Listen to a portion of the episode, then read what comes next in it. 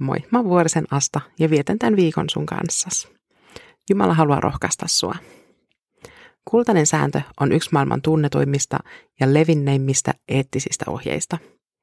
Jeesus antoi ohjeen ja se on luettavissa Luukkaan evankeliumissa luvussa 6 ja 31.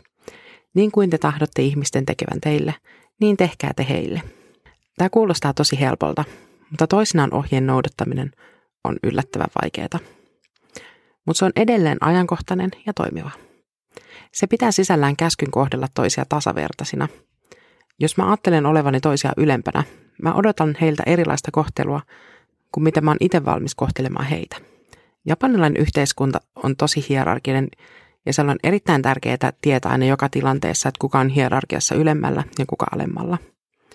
Ja sitten puhutaan eri tavalla riippuen siitä, että puhutko se vertaiselles joskin toinen on aina vähintään vähän toista vanhempi, eli ylempi, vai alemmalles. Kielenopiskelijana nämä monet eri tavat aiheutti harmaita hiuksia, kun periaatteessa haluaisi noudattaa sitä paikallista kulttuuria ja toimia lokkaamatta toisia, mutta käytännössä kielitaito ei vielä riitä edes tunnistamaan näitä kaikkia vivahteita.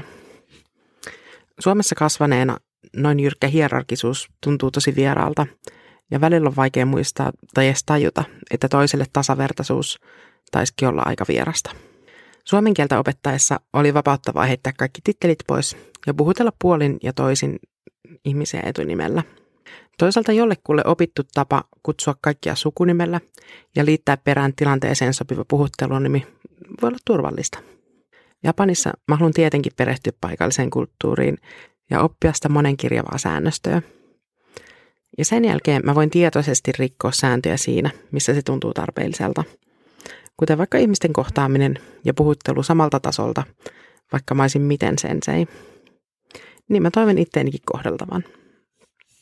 Mä muistan vielä ensimmäisen Jumalan palveluksen Japanissa.